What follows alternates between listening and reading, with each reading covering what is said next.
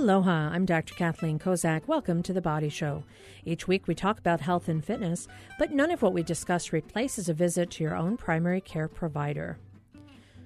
Did you know that both physical and emotional well being are intricately tied? And one directly impacts the other. Well, with the last couple of years dealing with the COVID pandemic and all the extra stress in life, that has certainly led to some serious effects for people, affecting not just their physical well being, but their mental well being as well. Today, we have Dr. Theresa Wee, a pediatric internal, you're a combination family practice. You do you do both, is that right? No, just pediatrics. You just do pediatrics. I'll take on the adults.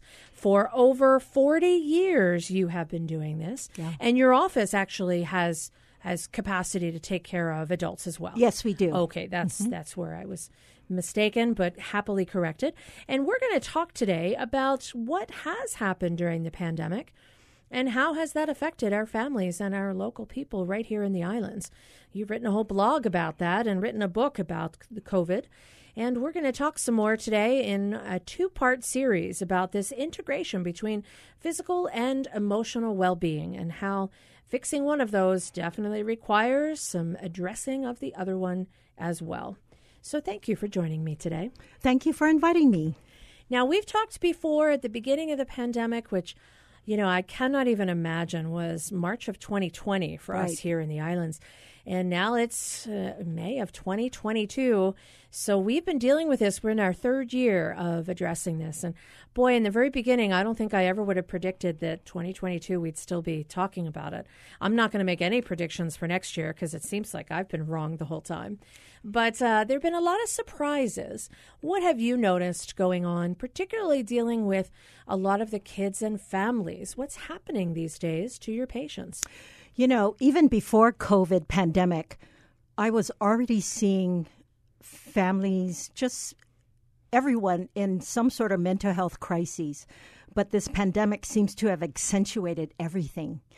And I initially um, wrote about the obesity pandemic. So we definitely have seen those pandem- pandemic pounds adding up, but we've also seen adults with increased blood pressure, um, anxiety, uh, high, just high blood pressure, diabetes, and and really a lot of illness. But also along with that, we've seen isolation, people really having fear of catching COVID. So as a result of the um, isolation, we're seeing this, you know, this loneliness, and this loneliness can be even worse than smoking or obesity. Yeah, they've done some studies that were published that looked at what happens when you're older, and specifically the older population yes. who were at the greatest risk during COVID of having negative adverse outcomes in their health.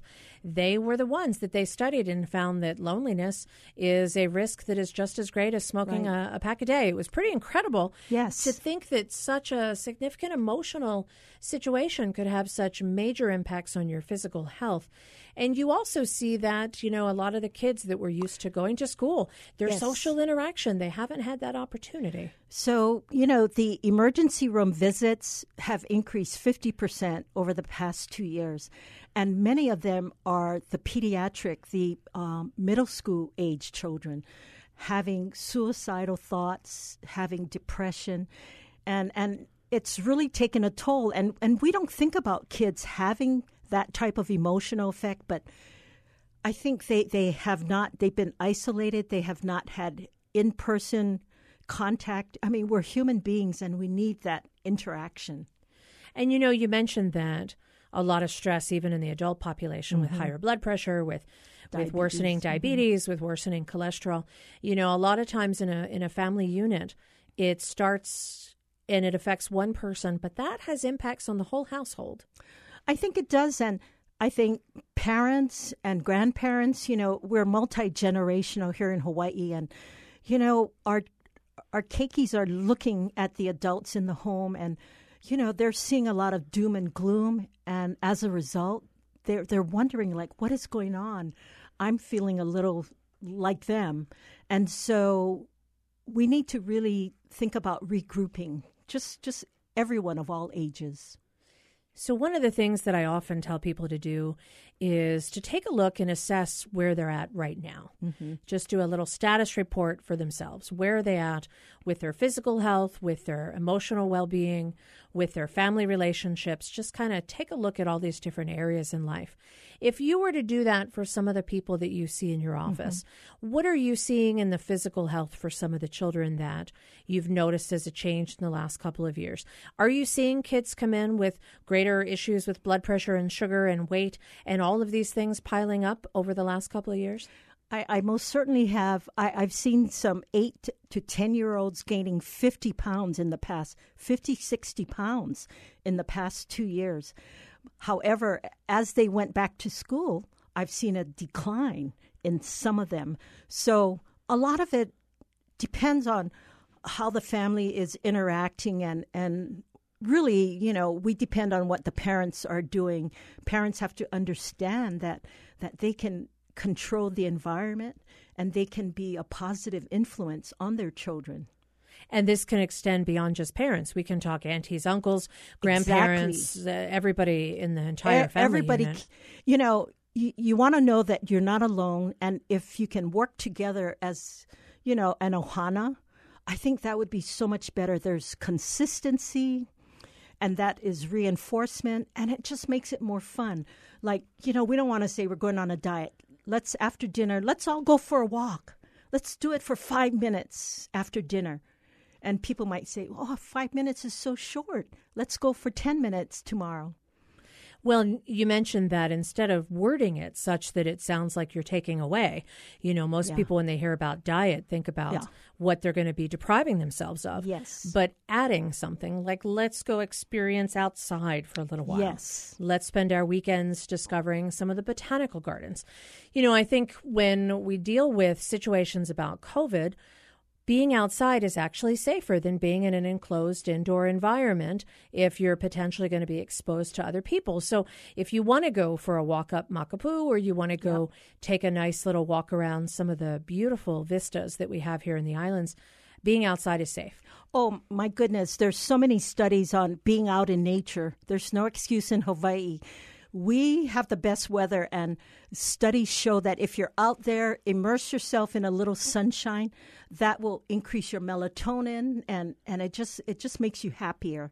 And so we need to really encourage people to go outdoors and just have fun oh, we're going to have to take this show outside sometime. I don't know. We'll try that. I'm Dr. Kathleen Kozak. You're listening to The Body Show. When we come back, we're going to talk a little bit about some of the emotional well being issues that we can all work on as a unit and what Dr. Wee has seen in her practice and in her colleagues' practice over the last couple of years, given some of the stressors that all of us have been under. We'll be right back.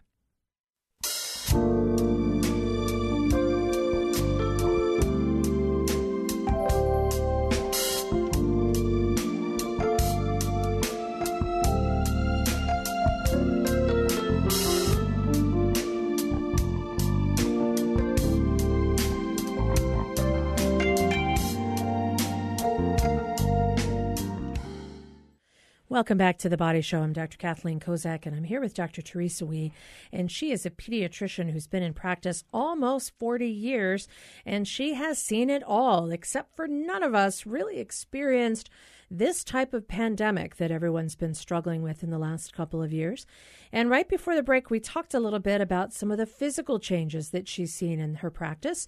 And you mentioned you're seeing some younger kids who are getting major diagnoses, either gaining a lot of weight or having sugar mm-hmm. and blood pressure issues at such young ages. And often that comes from a lot of situations at home, you know, where it's right. easier to just get quick meals instead right. of instead of making a family decision to cook healthy foods. So and it's and it's certainly uh, something that happens. Parents get busy. People are working. They have more than one job. Yes. There's a lot of different stressors that are going on for people that are beyond what people yes. may have experienced in the past. So what are some of the emotional things that you've seen with some of the some of the people in your practice both the parents and the kids? So what I've seen are kids and and parents and grandparents just getting out of their usual routine. So as a result, we're getting hooked on our screen time. I'm so guilty of that. Yeah, and and we we don't have this routine of sitting down and having a family meal or having a regular uh, sleep routine, and so with this disruption, we we have isolation. Everyone just just eats at their own time, sleeps at their own time, and the poor parents they're stretched so thin over the past two years. They're trying to just keep their job, working at home or working outside the home, and so as a result, I'm seeing children who are feeling very depressed and isolated and you know no, like no one cares about me and they don't want to go back to sports. How might parents be able to see that in their kids? I often think you know for or even aunties uncles mm-hmm. grandparents mm-hmm. if you're not really tuned in to what some of the signs or symptoms might be mm-hmm. how would you know I, I think with children you can you can tell by their behavior it's a change of behavior hey Junior, you used to love soccer or basketball. Why don't we go out? No. Or the grades are falling, or they're just really irritable or throwing temper tantrums like, wow, something's not right. And this is where the adults need to really um, tell them that, hey, I really want to know how you're coping, what is going on, and I, I want to hear it. And you really have to be intent and and serious about listening to them patiently. You know, it's funny because people often say, "Hey, what's up? How you doing?" And the answer is, "Oh, I'm fine. How about you? Doing great." And that's sort of the the end of it. But mm-hmm. when you when you try and probe a little deeper, yes, sometimes you might realize that somebody's having a little bit more of a struggle with something. Yes. What are some of the ways that parents could engage their kids to have them say more than, "Hey, what happened at school today?" Nothing. What'd you learn? Nothing. I mean, mm-hmm. are there other ways they can ask the question that maybe can get an answer that could at least give them a, springboard? I, I think, you know, instead of asking you know, a yes or no question, you can ask open ended questions. Mm. What was one of the best things that happened today? Or the parent can say, well, well, if you have a minute, let me tell you, I, I had a, a terrible day. And, you know, if you're vulnerable and willing to share with your child or, or the keiki, then they may say, oh, you know, I'm not alone. Oh, okay, I'll talk to you. You know, I had a bad day too. It's interesting you mention that because sometimes there's a tendency, even when friends talk to friends, to say, Oh, guess what happened today? Oh, you think that's bad? Guess what happened to me? Sort of that tendency to have that almost one upmanship. and when you say that with a parent saying, I had a bad day today, I can picture some of the kids saying, Really? Well, guess what happened to me? Almost like it's engaging them to encourage them to share something yeah. that would allow that discussion about how, you know, life isn't always perfect. It doesn't always go the way you expect. And, and let's talk about some of the struggles. Right. And, you know, just being that sympathetic ear. And remember, you can do, I call it windshield time. Um, I'm in Waipio Gentry. You know, if if your child goes to school, you have like 45 minutes in the car, and just, you might only be going three miles. I mean, let's just be realistic. But but turn off the radio. That's what I tell my families, and you know, just just talk about stuff because that's such valuable family time. Well, and a lot of times what you hear in the news is not something that you really, it's not always good news. In fact, very often it's unfortunately not. Right. So, you know, all around us, social media, I mean, everything is bad news. So for myself, I, I kind of just stopped turning on the television and stop looking at social media. I mean, I'll, I'll listen here and there to a local news, but I, I tell families, you know, it's natural for us to want to just look at negatives, but how about if we take a, a different view on this and look at the positive? And so this is where I talk about an attitude of gratitude. So, what kinds of things have you been grateful for during the last couple of years? Uh, through the pandemic, I mean, there are some things that have happened that it might be in a in a good direction. You know, I I'm grateful for my health. I see sick people every day, and I'm over 65, so I have not had COVID, supposedly. I'm grateful for my husband. I'm grateful that my children have have been okay as well as my grandchildren. You know, we if we look at the the the things around us, the blessings we have, then you can't help but be a little more positive and and I think that's what we all need. We we need to be that light, that beacon for others to look at. Well, and that's another important aspect of it that, you know, if you engage your kids in these conversations about what might have gone wrong, you also need to be able to figure out a way to yeah. to troubleshoot and say, well, here's what could make things a little bit better. Yes. And I think that could help to lead into this bonding in this relationship that, as you mentioned, everyone's fractured. I mean, boy, I was at dinner not that long ago with my husband and we were both on our phones. And I was like, oh no. Are we like those people, you know, the ones that we used to say sit at the table and run our phones? Do we need to put our phones down? I mean, it was ridiculous, you know? And we're both looking up silly photos, and I'm like, yeah, I think I'm those people. So I guess there's also the idea of the no phone zone where you yes. can actually sort of Definitely. discuss something with mm-hmm. someone on an adult level and not necessarily be looking at stuff on your phone. Yes. So so this is, you know, when we're talking about communicating with the younger folks, we've really got to turn off our phones because they're looking at you and if you answer the phone then they know that they're not as important or they feel like you answered your phone i can answer mine exactly you so, did it so we need to practice what we preach and the other aspect of this gratitude is kindness. You know, we treat our family members very poorly many times, and then we treat strangers in a kinder way. So, one of my homework I tell families is go home and give five compliments to each family member. And they come back and they go, Oh my God, I didn't know that they love my sloppy joes or, you know, like everyone's so much when when people want to come home to a, a warm, fuzzy, cuddly, nice family situation, it just makes your life so much better. All right, so there's an assignment. Five nice things about it. What if you can only find four? Okay. About every family member. All right. And then you mentioned the no phone zone. Yes. Okay. That does not mean no fun zone. It just means turn off the phone. Right. At mealtime or when you're sitting down really talking, family time. That's another thing. Every family and every, you know, when you get together with a friend, I mean, just spend five minutes just really intently listening to them. All right, I'm Dr. Kathleen Kozak, and we are listening to Dr. Theresa Wee, and we will come right back and discuss some more about what are some of the other ways that we can help build not just the physical health of our families, but also the emotional health and restoring that relationship that may have been strained, not just between family, but also between friends. We'll be right back. Stay with us.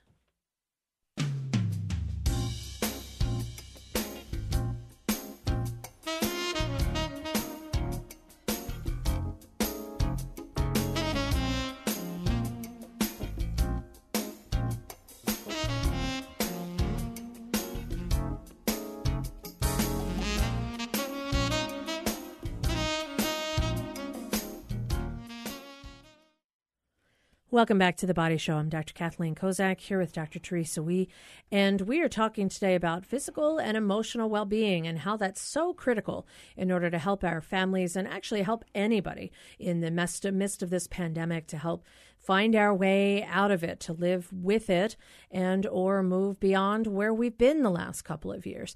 Now, right before the break, you challenged everybody to think of five nice things about your family members or whoever's in your household having a no phone zone, usually around meal times.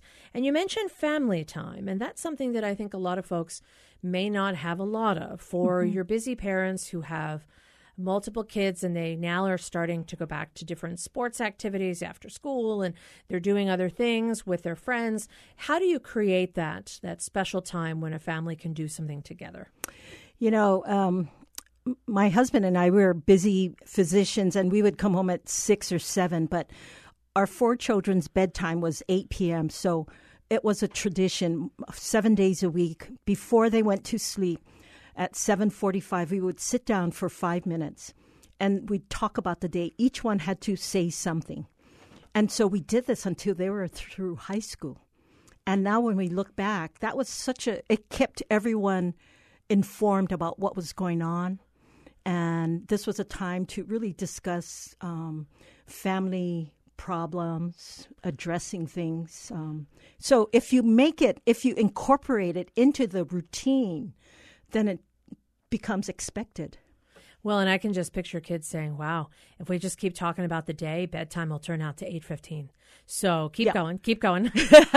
no, I mean we would we would stop it, and you know, and sometimes they would want to talk longer. and as a parent, when you have your kid want to tell you more about their life, I think that's a pretty good sign. That that is so, but it, it can apply to all ages. You know, just sitting down with your spouse. You know, instead of just turning on the TV, say, "Let's do the five minutes. Let's check in. Let's really check in with one another." Well, and you mentioned that it's really important just to take that time to listen. Yes. The idea of active listening, Yes. seeing what's said and understanding what isn't said. Mm-hmm. Because sometimes that's actually tells you more of the whole story. Right, right. The other thing that I wanted to talk about is we've lost so many people through COVID. I've lost about five close relatives through COVID.